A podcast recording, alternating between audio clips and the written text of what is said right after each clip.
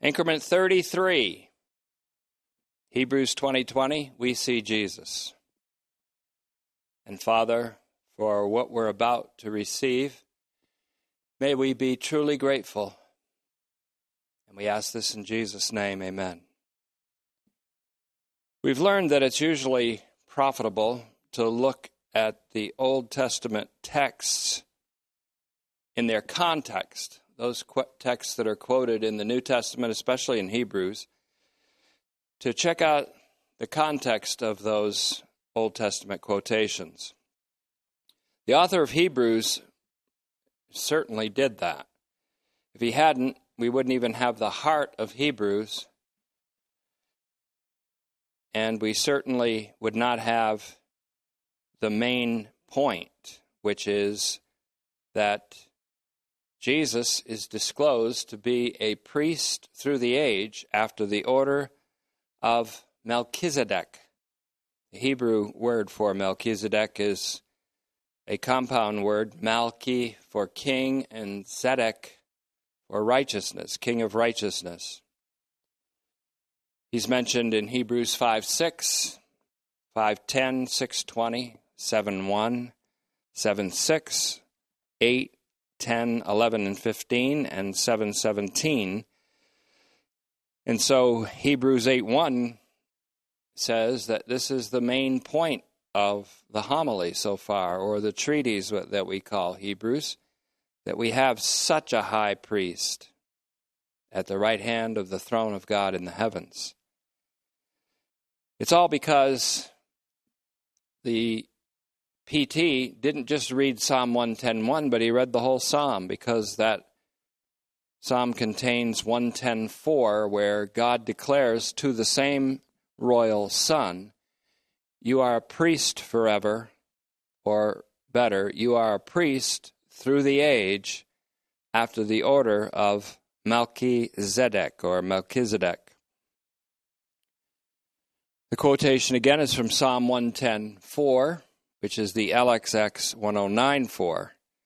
And the PT ties this to the only other scriptural reference having to do with Melchizedek in Genesis chapter 14. There's a very short pericope or episode, Genesis 14, 17 to 20, short but evidently quite important, with Melchizedek's name only mentioned in verse 18. So we might ask what if the PT had not been attentive to the whole of Psalm 110, Septuagint 109? Psalm 110.1, from what we understand and from what we glean from the rest of the New Testament, otherwise known as Psalm 109.1 in the Septuagint, that was ever already a part of the liturgy or the worship form of the New Testament church, part of their dogma, you might call it. It was a Holy Spirit inspired Christological interpretation or messianic interpretation of that verse. And the PT read the rest of the psalm, obviously, and discovered that verse 4 of the same psalm, 110 or 109 Septuagint, 110.4 must also be interpreted Christologically, or as a reference to Christ primarily. Jesus would certainly have read it that way himself. In any case, after God brought our Lord Jesus up from the dead, he expounded the Psalms and showed that they testified of him. We found this out most graphically probably in Luke chapter 24, verse 44, also 24, 26, and 27. And so, as he testified and expounded upon the Psalms, and that's what we've been doing really for the last few times together, as he testified from the Psalms, no doubt Psalm 110.1 was among them. And he showed, This testifies about me. So he did so that is, expound on not only on that one, one occasion spoken of by Luke in Luke 24 44, but we may well assume that during the 40 day period, we're going to speak about two specific 40 day periods today.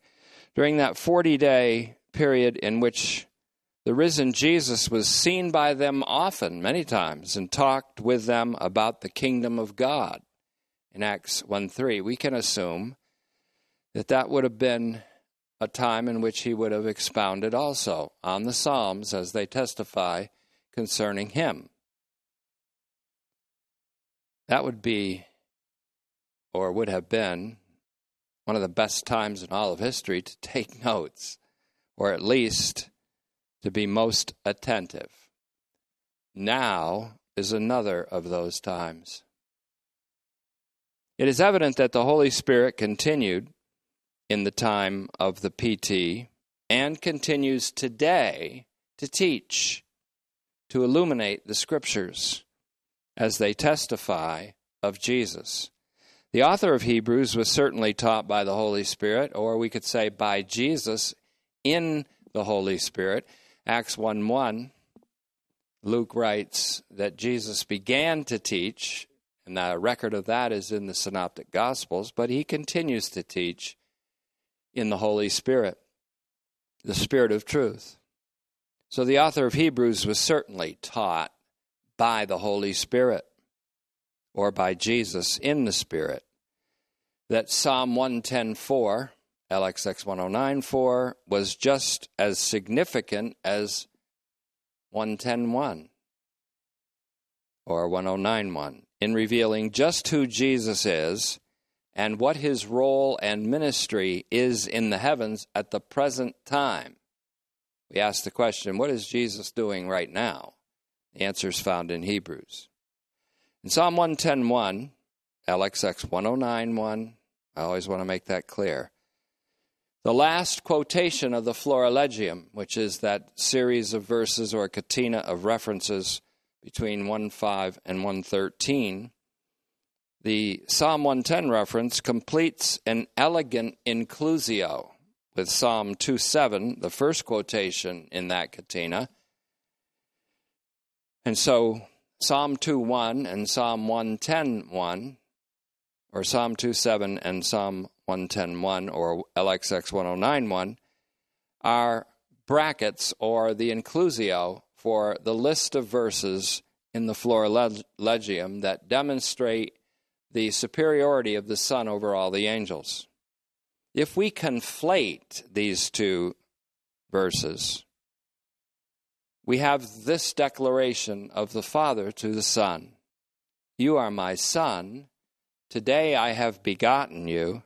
Sit at my right hand until I make your enemies a footrest for your feet.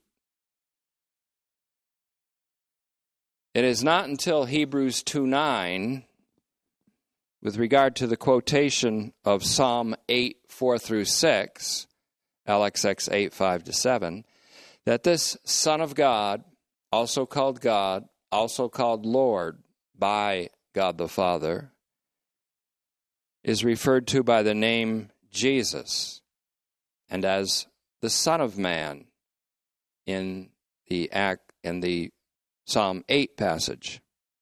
So it's not until Hebrews 2 9, which would really complete a corona series of teachings, it's not until then, with regard to that quotation of Psalm 8, that this Son of God, also Son of Man, is referred to by name as Jesus whom we see crowned with glory and honor. Though we do not yet see all things under his feet. So we really can't overestimate the value of the Psalms, especially Psalm 2 8, 2 7 rather, Psalm 8 and Psalm 110 or LXX 109. We can't overestimate their value to the treatise or the homily called Hebrews. In all of these Psalms, a dazzling Christological interpretation shines through. Better yet, Jesus shines through. The same phenomenon occurs in Romans with reference to the prophets. All of the prophets also spoke of him, and all of the prophets were a testimony of Jesus.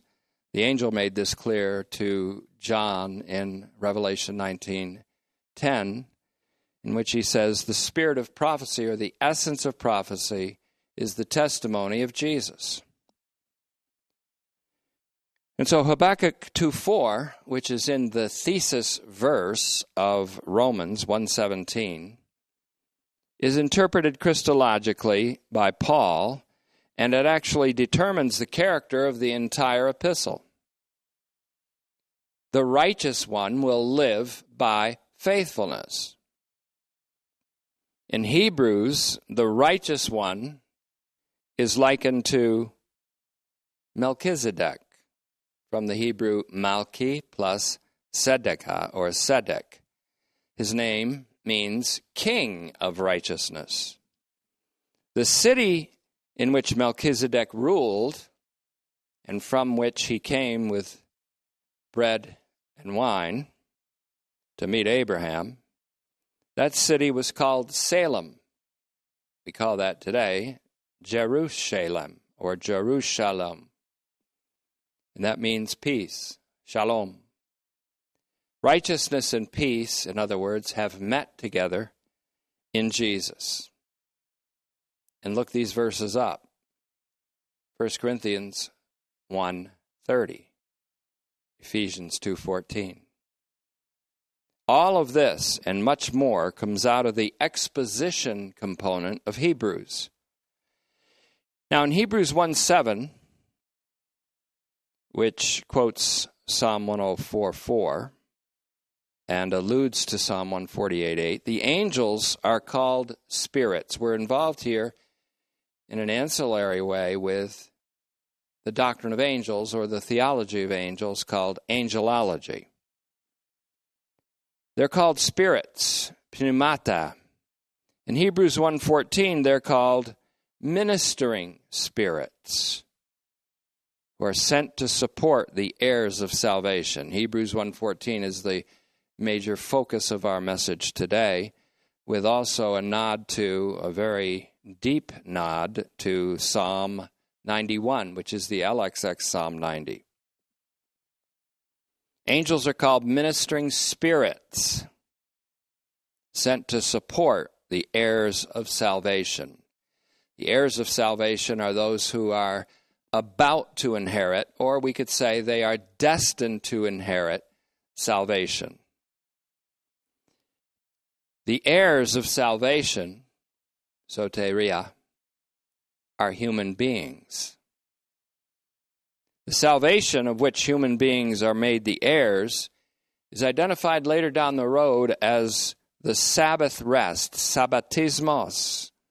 Sabbatismos that remains for the people of God. It is an eschatological Sabbath rest in which all are in God and God are in all, and God is resting and people are resting in Him. That does not imply the absence of activity. The salvation of which human beings are the heirs, again, I will say, is the Sabbath rest that remains for the people of God. It hasn't yet come, it hasn't yet been fully manifested.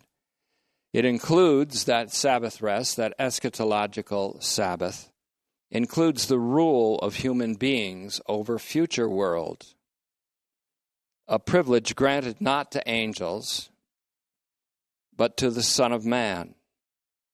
In Deuteronomy 32 8, we find that angels were appointed as guardians over nations or rulers even over nations.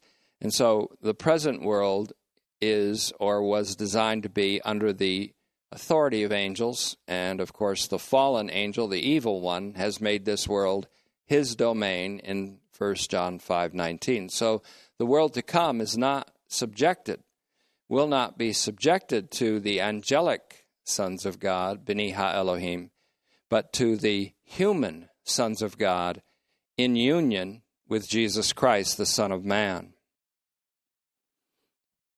And so, this eschatological Sabbath includes the rule of human beings over future world, a privilege not granted to angels, but to the Son of Man in unit cohesion with all of humanity, in solidarity with humanity. So with Hebrews 1:14 we step into the theology of salvation or soteriology in Hebrews, which is an eminently Christological domain. It's almost impossible to speak of soteriology without speaking of the soter, Jesus himself. Hebrews 1:14 does not and this is important because right at the beginning of a series called Lenses when we as a ministry, we're taking a radical turn in our understanding. We were trained there to discover and to identify allusions to the scripture, which aren't direct quotations, but we've been trained to identify where an allusion or a point pointing to another verse in the scripture is found. So Hebrews 1:14 does not have a direct Old, Old Testament quotation within it. But I would argue that it does have a very important allusion to Psalm 91:11. Psalm 91, which again in the LXX we call it the Septuagint, it's 90:11. And it says, He will give His angels a command with regard to you, to guard you in all your ways. This isn't quoted in Hebrews 1:14, but it is alluded to. And this is certainly this passage that God has commanded his angels to give you protection or support is certainly spoken to the heir of salvation individually or to the heirs of salvation collectively.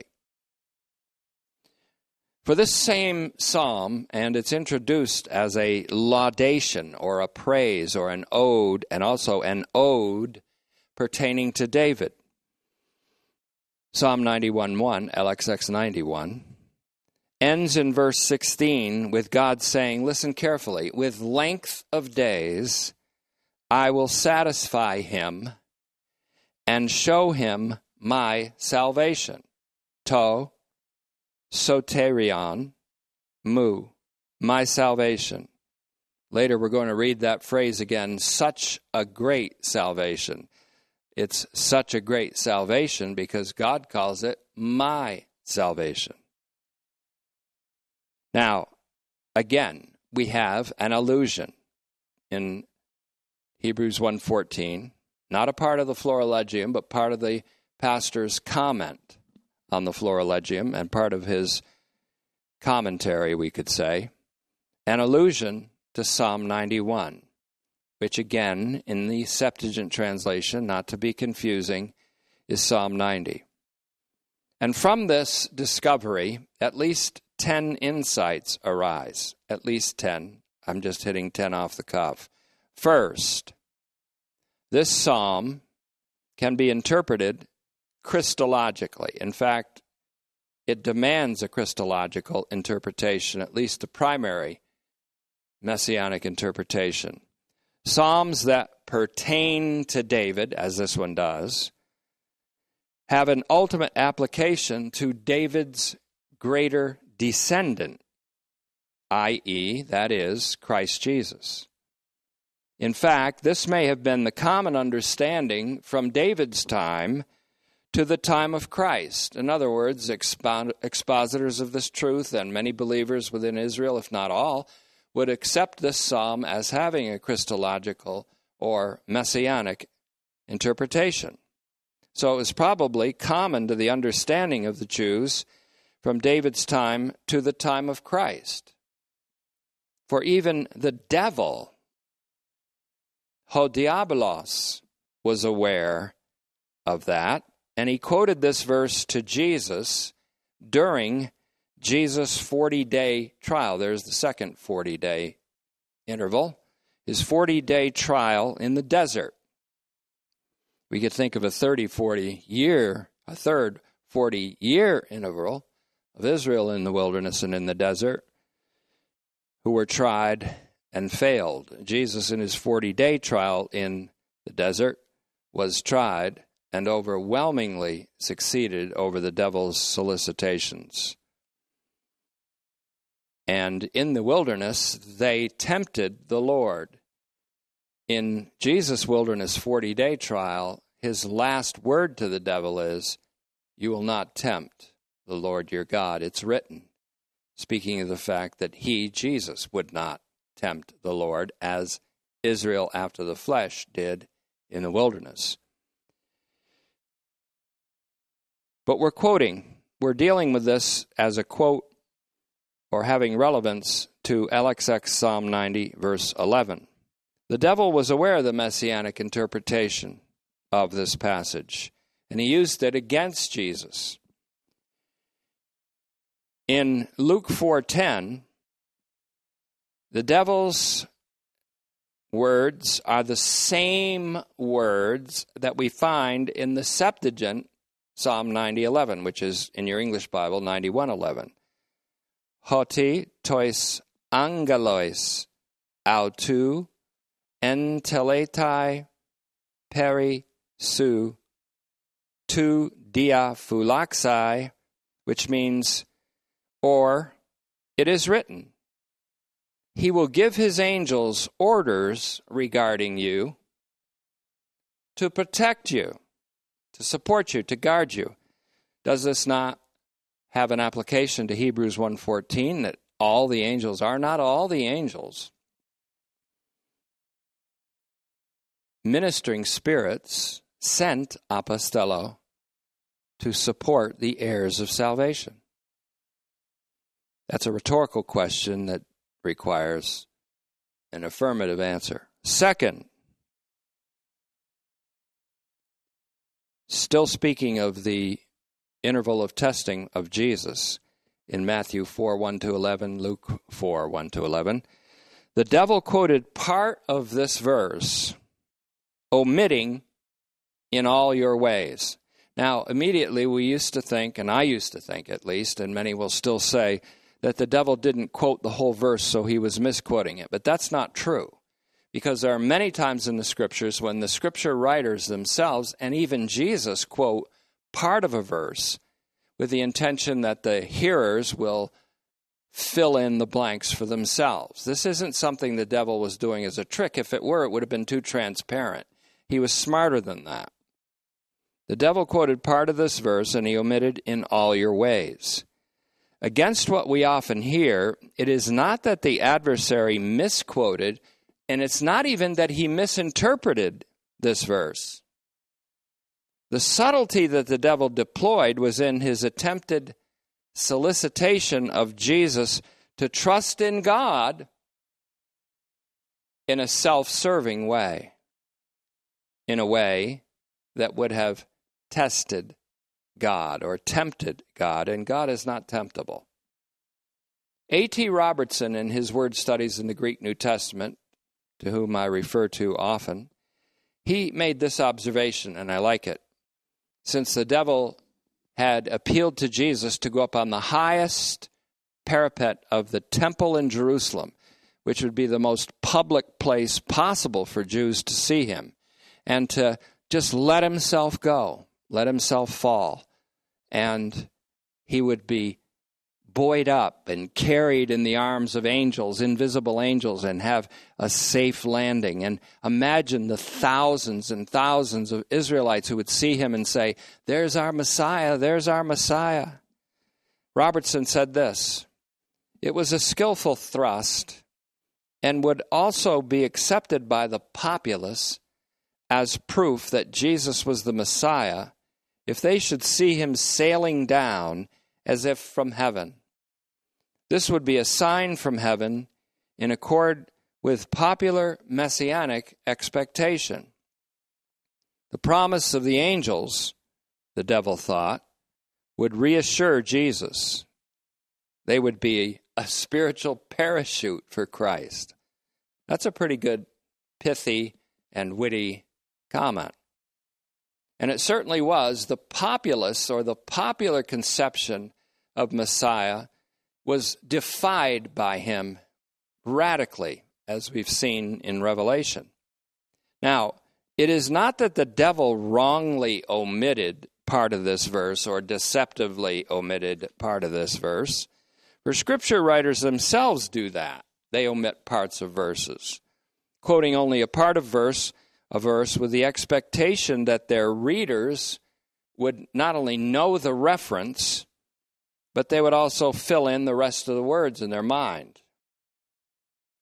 It is not even that the devil misinterpreted the verse, for he recognized it as having a primarily Christological interpretation. He even used the same device that the PT in Hebrews and others used in rhetorical dialectics. And he said, For it is written, He will give His angels a command concerning you to protect you. And on their hands they will bear you up, lest you strike your feet, there's the feet again, against a stone, which is a metaphor lest you come to an untimely death. You won't die if you let yourself down from this parapet. In fact, God's angels will, well, they'll have to bear you up. It's written. So none of this involved a misquotation or even a misinterpretation. The devil had his hermeneutics correct here, we could argue. But what happened is, and the deception was in the fact that it conveyed a solicitation to a wrong application. The devil was suggesting to Jesus that he take the superhero route. Be very popular today. People are looking to superheroes.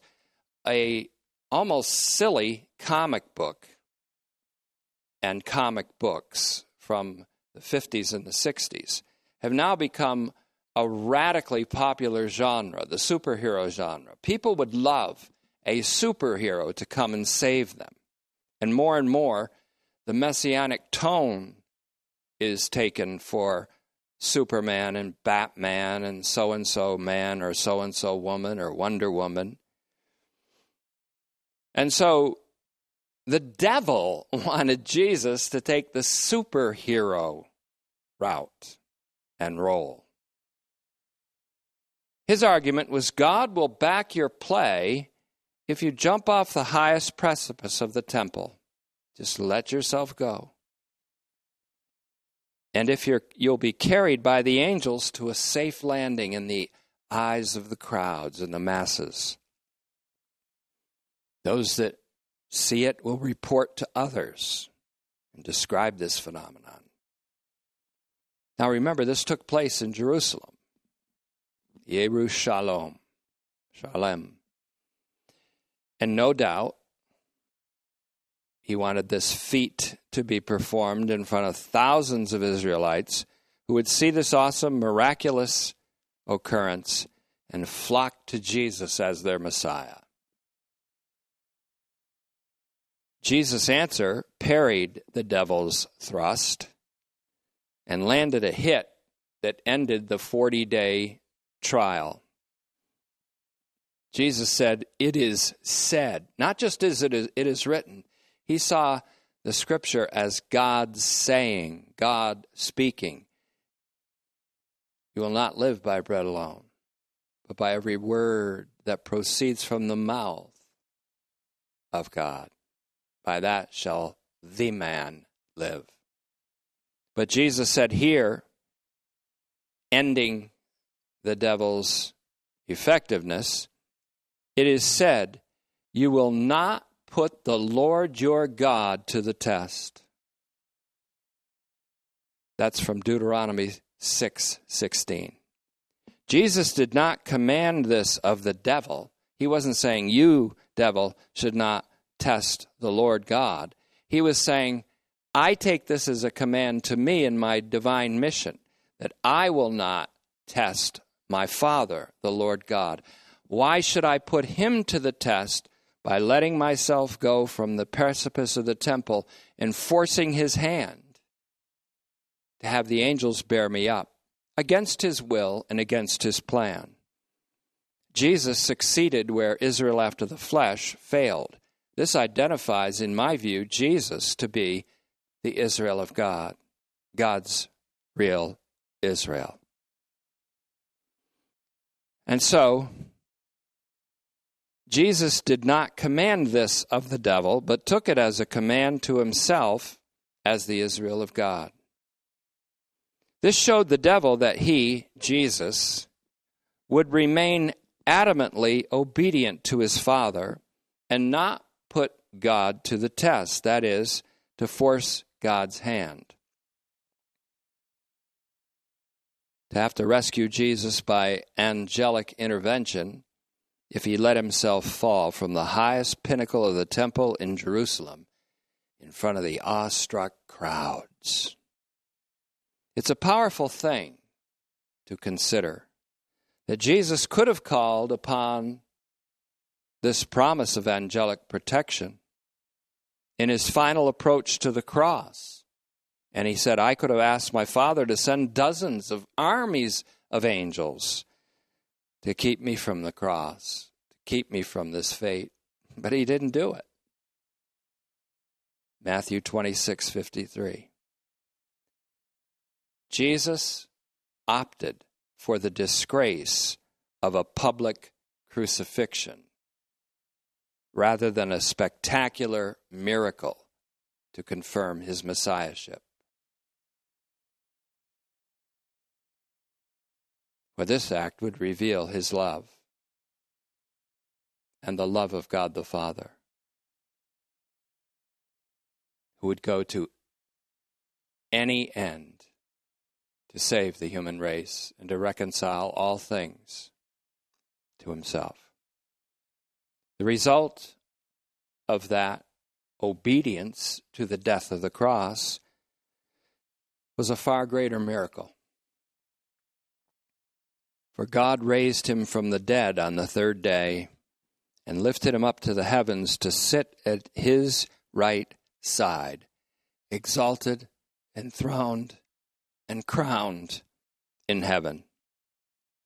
That's first two insights that I kind of got from the allusion to Psalm 91, LXX 90.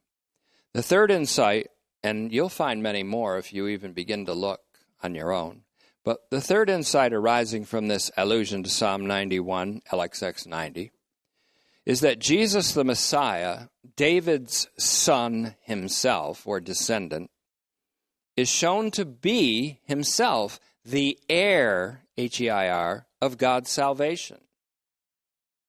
This goes hand in hand with Hebrews, in which Jesus, the Son of Man, is shown not only to have needed salvation from death, I think death is personified there in Hebrews 5 7, but that he also became the author of age abiding or eternal salvation to those who obey him. Hebrews 5 9. Consider this now. If you see Jesus and I see Jesus, we see Jesus both as the heir of salvation and the author of it. He himself was given length of days, as Psalm 91:16 says, LXX 90:16. He himself was shown God's salvation. I will show him my salvation, says God, speaking of Jesus. But he himself, Jesus, is that salvation to us. So Isaiah 40 and verse 5, quoted in Luke again in 3 6,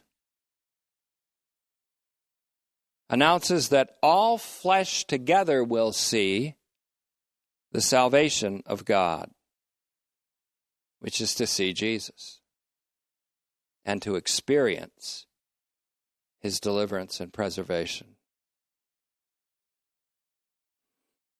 So, length of days from Psalm 9116, LXX 9016, is another of those terms of temporality or time terms, or really a term of eternality. We find these in the scriptures along with age of the ages, or the ages, or as we just saw in Hebrews 1:12, your years will have no end. In other words, long life from Psalm 91:16 is akin to years that never end, age of the ages, and all of the terms that highlight the eternality of the life of the Son of God and of the life which the plural heirs of salvation participate in. That's you and me. The fourth insight, a little briefer this time, is that all who obey Christ, Hebrews 5 9, are heirs of that salvation and will be shown that salvation. But all who obey him, and this is for another time to be developed, all who obey him are all those for whom and as whom he was obedient to God to the extent of death by crucifixion. I can say this because in connection with Romans 5:19, his obedience in one sense is shown to be attributable to all of humanity because by his one act of obedience many shall be made righteous. And the many there is equivalent to the all in Romans 5:18 as is shown by a comparison of 1 Timothy 2 6 with Matthew 20 28 and Mark 15 45. But you already knew that already. You knew that already. And so I'll repeat the fourth insight. All who obey Christ are heirs of that eternal salvation, and they will be shown that salvation. Psalm 91 16. All who obey him and all those for are, are actually should be identified as those for whom and as whom Jesus became obedient. In other words, his obedience is attributable to all. The fifth insight the angels are a support for those who will inherit such a great salvation. Inherit such a great salvation. They receive a command from God, these angels do. And I hope you'll listen carefully because there's an insight coming from these insights that is one I've never seen before. They receive a command from God to keep us protected in this world so that we do not die before our time. They protect and guard the heirs of salvation until that salvation is brought from heaven by our great God and Savior Jesus Christ. Hebrews 9:28 compared with Titus 2:13. Sixth insight. All of Psalm 91 LXX or I'm saying that for Septuagint Greek text Psalm 90. Psalm 91 or 90 is a perennial favorite of God's people especially when they're facing crises of various kinds. This psalm, like all scripture, is profitable for doctrine, for reproof, for correction, and for instruction in righteousness, that the student of the word may become proficient and equipped for all kinds of beneficent works and benevolent enterprises. 2 Timothy 3:16 and 17.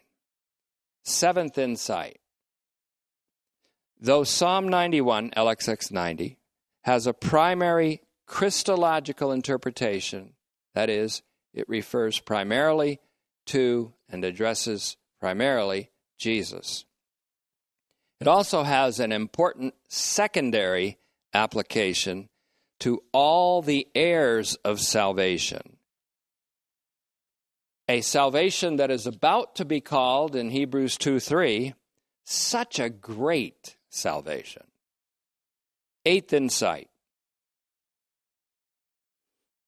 the salvation that is called such a great salvation is so called because Jesus Christ, our great God and Savior, is its author and source, as is God the Father, who is also called our Savior, and who wills that all humanity be saved. He doesn't just wish it, he wills it. 1 Timothy 2 3 and 4. The Spirit of grace, as he's called in Hebrews 10 29, in kind of a warning passage, he's also our divine Savior. By becoming his companions, as Hebrews 2 5 talks about it, we experience salvation in some real measure even now, a foretaste of it, foretaste of the powers of the age to come. And that fullness, however, of the experience of salvation awaits us and all of humanity, as well as all of creation, in the eschatological future, in the sabbatical rest, where God rests and all rest in Him. Ninth insight that angels are called spirits. This is extremely important. Angeloi are called pneumata. And we get this by a comparison of Hebrews 1 7 with Hebrews 1 14. The fact that angels are called spirits strongly suggests that the evil spirits that we read of in the Synoptic Gospels and elsewhere, those who attempt to thwart rather than support the heirs of salvation, those spirits are actually angelic beings who have rebelled against God and followed their own Lord, Beelzebub, Lord of the Flies, also known as the devil. Tenth insight there is a distinction between being saved from death, let's say small d, E A T H, or to be saved from great injury in this life. There's a difference and distinction between being saved from just physical death or great injury in this life and the so great salvation by which humanity is brought into solidarity with God's own Son as partakers of his resurrection and his incorruptible life. That salvation is ours now and not to be neglected. It is ours now, even now, but not yet fully experienced by us now, not really by a long shot. But it is salvation from, and this make this connection 2 Corinthians 1:10 with Hebrews 2:3. Salvation from so great a death, so great a death. Let's put a capital D on that death because we have been our salvation that's called such a great salvation is a salvation from such a great death, a death that would have been, let's say, forever, a death that would have been total, a death that would have been a total separation from God. And that's called telekuto thanatu. Great, so great a death, 2 Corinthians 1.10. In Hebrews 2.13, so great or such a great salvation. Such a great salvation that we have is so great because it's deliverance from and salvation from such a great death. A death that would be called the second death.